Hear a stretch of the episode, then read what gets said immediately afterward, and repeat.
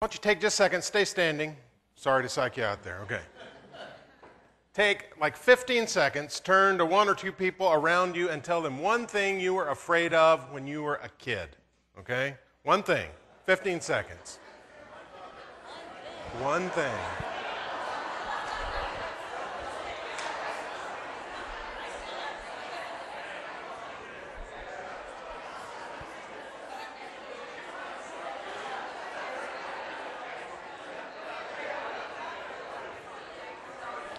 Okay, you can have a seat now. Get rowdy when we start talking about fear, I guess, okay? Okay, who said the dark? Anybody? There's one, a couple over here. Runs in the family, apparently. Um, who said uh, storms? Anybody? Hey, there's one. Okay, who said bugs? Snakes? Anybody snakes? There's a few snakes. Anything different out there? What's that? Clowns, okay, that's fair. All right, I got that. Somebody in first service said cats. I don't know. I don't get that one. All right. You know, I, when we were kids, there's lots of things that we're afraid of. And, and we're in this series that we're calling Refuge. And last week we began, and we were talking about September 11th. And there's a lot of fear wrapped up in that, right? and um, what we sort of carry forward and how we deal with that and how God can be our refuge in the midst of that. Now, as I think of fear, when I look back on when I was a kid, I was afraid of everything, okay? Everything that you named, I was afraid of, all right? How many of you are afraid of being alone when you were a kid? Okay? I was. All right? And it's not just that being alone is scary, because it is a little bit, but what's worse is you take all the stuff that we talked about and then if you're alone, it, it all gets magnified, right? You're afraid even more of all those things. Now, it's funny how, you know, I'd be so afraid, and then a parent would walk in, a grandparent, and then all the fears sort of began to dissipate because I wasn't alone anymore. And as much as those fears could still be there, it's like I could use logic to get rid of them. Like, that's not really going to happen. The chances of that happening are really low. And all those things that you tell yourself. And that sort of worked when there was people around. But when I was lo- alone, the logic left me. And all the emotion of fear was still present. Now, as we sort of grow up and we're adults, some of those same fears, I mean, some of them might still be there, but a lot of them have sort of gone away. There's other things that have taken their place. And, and when we're physically alone, we may not be as afraid. But you know, sometimes we feel emotionally alone.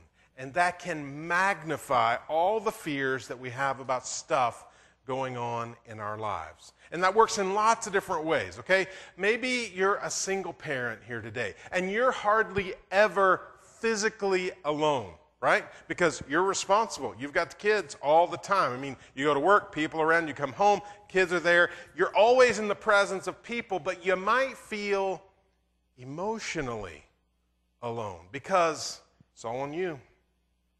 Raising the kids, all on you. Financially providing for them, all on you. It's all you. And so it's like, who do you talk to? How do you deal with that? Maybe you're still dealing with the fact that you've lost a spouse. You know, you've spent decades with this person and now they're gone and maybe they handled stuff that you didn't handle and it's all yours now. And so you're dealing with that by yourself and you feel emotionally alone this morning.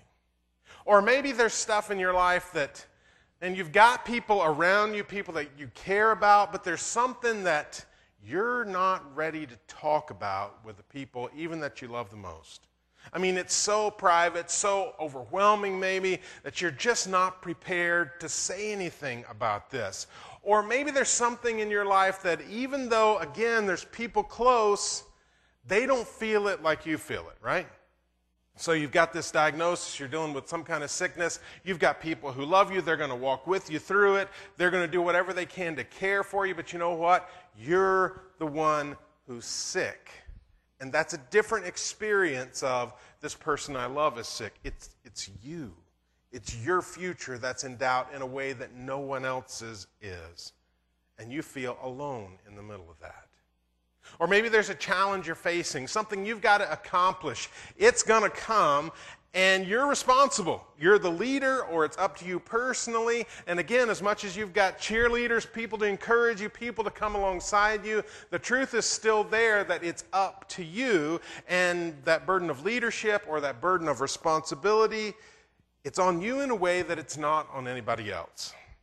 And so you feel a little bit alone in the midst of that. And when we feel alone, our fears about the future, our questions about what's going to happen, our concerns about what if I don't measure up, what if I don't do this right, they're all magnified because we feel alone. So, what do we do in the midst of our sense of being alone in the face of something that is overwhelming? Where do we turn? Now, it's not surprising that I'm going to tell you my answer is we need to turn to God, okay? It's the answer you expect today from me. But the question for us really is okay, how is God the answer in the midst of that? What does God do in the face of our fear and our feeling of aloneness that can possibly help us? How can God be our refuge when we feel alone? To get at that, I'd like to turn to Psalm 139 today. This series, we're parked in the Psalms. We're thinking about how the Psalms speak, and they really do speak in powerful ways when we need refuge because they, they're sometimes questioning. Sometimes the psalmists go to God and they say, God, why aren't you acting? And I really need you to do something here, and so far, I don't see you present in the midst of this.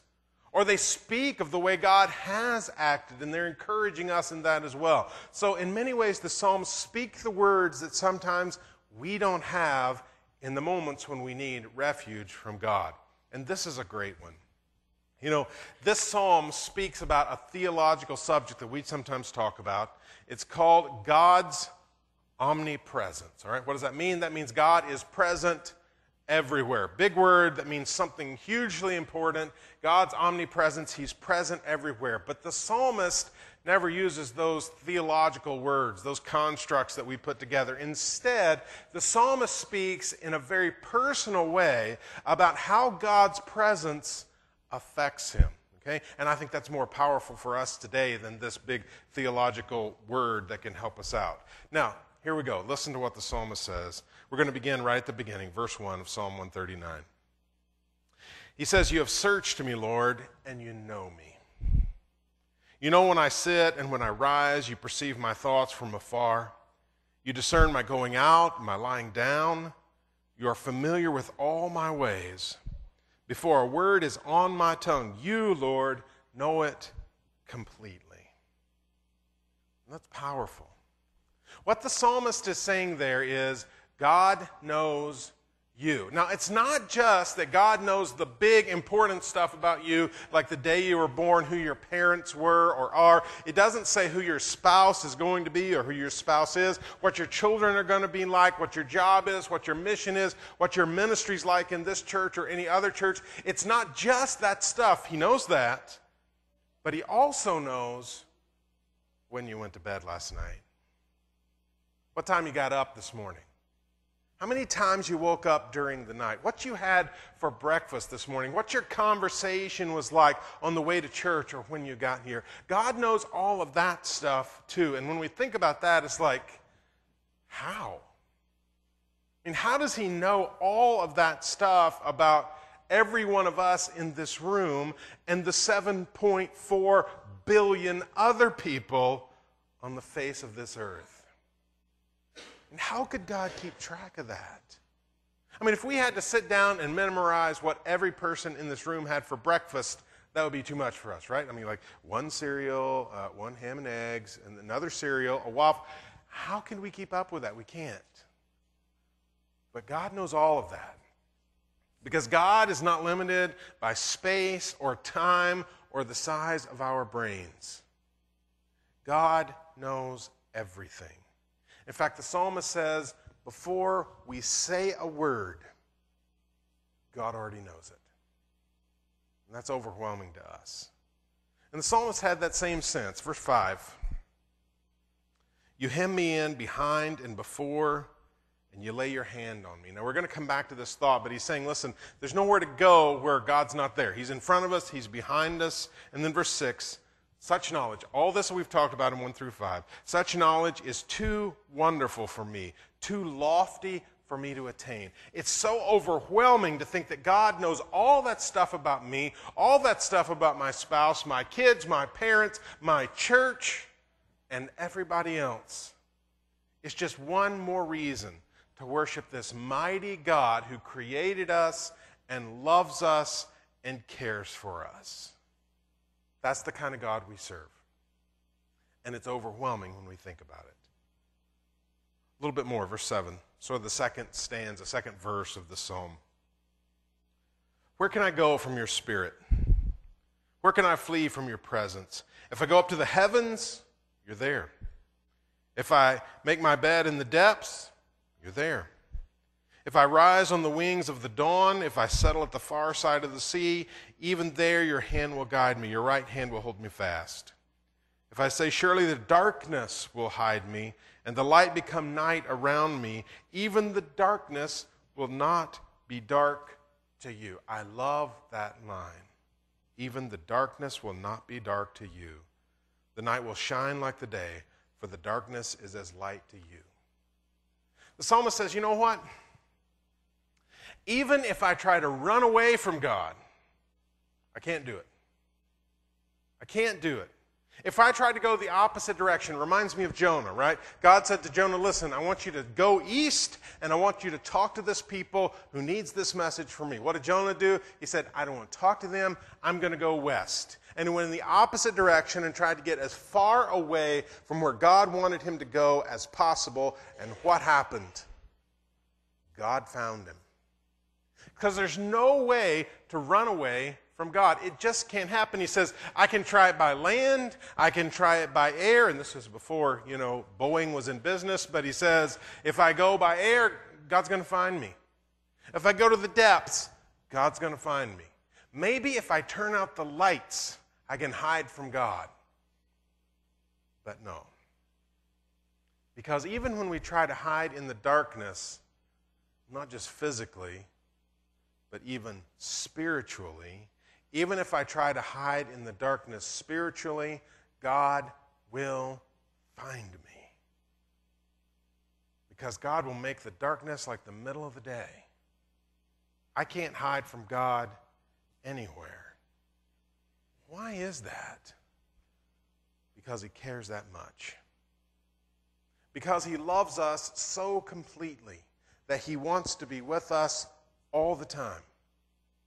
He wants to guide us. He wants to help us. Even when we are pushing Him away, He still wants to help. He's that kind of God. And then to complete the thought, verse 13, and this, this passage is maybe a little more familiar than the rest of the psalm. For you created my inmost being, you knit me together in my mother's womb. I praise you because I am fearfully and wonderfully made. Your works are wonderful. I know that full well. My frame was not hidden from you when I was made in the secret place, when I was woven together in the depths of the earth. Your eyes saw my unformed body. All the days ordained for me were written in your book, before one of them came to be. How precious to me are your thoughts, God. How vast is the sum of them. Were I to count them, they would outnumber the grains of sand. When I awake, I am still with you. Before you were born, God knew. I'm fearfully and wonderfully made, the psalmist says. Why? Because God made me, because God made you. God knew what you would be like. God knew the things that you could accomplish before you were even born. Your days were ordained the day you were born, the day you're going to die. As hard as that is for us to sort of think about, God still knows that. And He's inviting us past that into eternal life. God loved us enough to give us life. God loved us enough to stand with us through this life. And God loved us enough to send His Son so that we could spend eternity with Him. That's God's plan for you and for me. He knows us that deeply because He cares about us that completely. So, what's the message in this psalm? What's this about in terms of refuge? God is saying, the psalmist is saying, God is present even when you feel alone. God is present even when you feel alone. And the truth is, there are times in life when we will feel alone. Maybe physically, maybe emotionally, maybe spiritually, but we will feel alone. And it is then, it is always, but it is then especially that we can know that God is still present. Now, there are times, we have to admit, there are times when we'd really like it if God were a little more tangible, if we could touch God, if we could hear God, if we could see God in more ready ways than, than sometimes it works. But yet, the message of Scripture is God is still there. God is always there in your life and in my life. So, if we think about that, okay, how does that provide refuge for us? Because the truth is, we can, we can accept that intellectually. We can, we can get that, but when the lights go out, it's a little harder to translate that from our heads to our hearts, right? Because sometimes we still feel alone. So, what can we do? I want us to see three things quickly that I think we can do, some practical things that we can do to have this greater sense of the presence that's already there. The first is this acknowledge God's presence. Acknowledge God's presence. Okay, He is there. That's what the psalmist is saying. And the psalmist doesn't speak it like in those theological terms, omnipresence. He says, listen, this is how it feels. This is what it's like to worship this mighty God who's always present in your life. That's the kind of God we serve, okay? And that's exciting to me because it's so much deeper and more powerful than just sort of talking in theological prose. Listen, this is what God's like. This is how He is your refuge. And so, since God is present, we need to acknowledge that. And what I'm talking about is praying about it. Yeah, I think it's a good practice for us to begin our day saying, God, I know you're there. And I've had to pray this a lot of times for myself and other people. God, show us your presence, right? Make it known. We know you're there. We have faith that you're present with us today in this worship service, and we know that God is going to be present with us this afternoon. He knows what our plans are, the psalmist says. I know we got plans for this day. Maybe it's just to take a nap, okay? God knows whether those plans are going to work out or not. He knows what's going to happen this afternoon, tonight, your week this week. God knows all that stuff. And what we need to pray today is God, show us that you're present. Help us have a sense of your presence through your Spirit. Fill us with your Spirit so much that we're aware that you are there, even when we feel alone. So it's a matter of prayer. And then, second, focus on God's love. Now, we can have lots of people present in our lives, right? And some of them really strengthen us and build us up. And then there are other people and they don't strengthen us, and they don't build us up. But when we think about God, and this theme runs all the way through the psalm, I think, even though it's sort of unsaid, that the presence of God is powerful and makes a difference in our lives because He loves us so much, because He cares so deeply about us, because He made us and He made us like we are. We're talking about a God who loves us. And so when we talk about the presence of God and God providing refuge for us, it's because He's a loving God. And so we can be confident that this is a God who cares deeply about us, deeply enough that He sent His Son, deeply enough that He called us into this relationship, a relationship that He wants to last not just for this life, not just for today, not just even until we die, but for eternity. That's the kind of God we have. That's how much He loves us. And then finally, depend on God's strength. We're talking about a powerful God. We're talking about a God who created the whole universe and has such deep knowledge of everything that He created that He knows every action that we're going to take even before it's taken. That's a powerful God. And I know sometimes we struggle with why doesn't God do the things that we want Him to do when we want Him to do them? Right? The truth is, God knows better than we do sometimes. Because God can see tomorrow, and God can see eternity. And God knows what's best for us. Sometimes it's a matter of trusting that this powerful God will do what he knows to be best, not just for me, not even just for my family, maybe not even just for my church, but for his whole creation that he stands in the middle of and maintains his loving, powerful presence. So today, maybe you woke up feeling a little alone this morning. Not just physically, but maybe emotionally.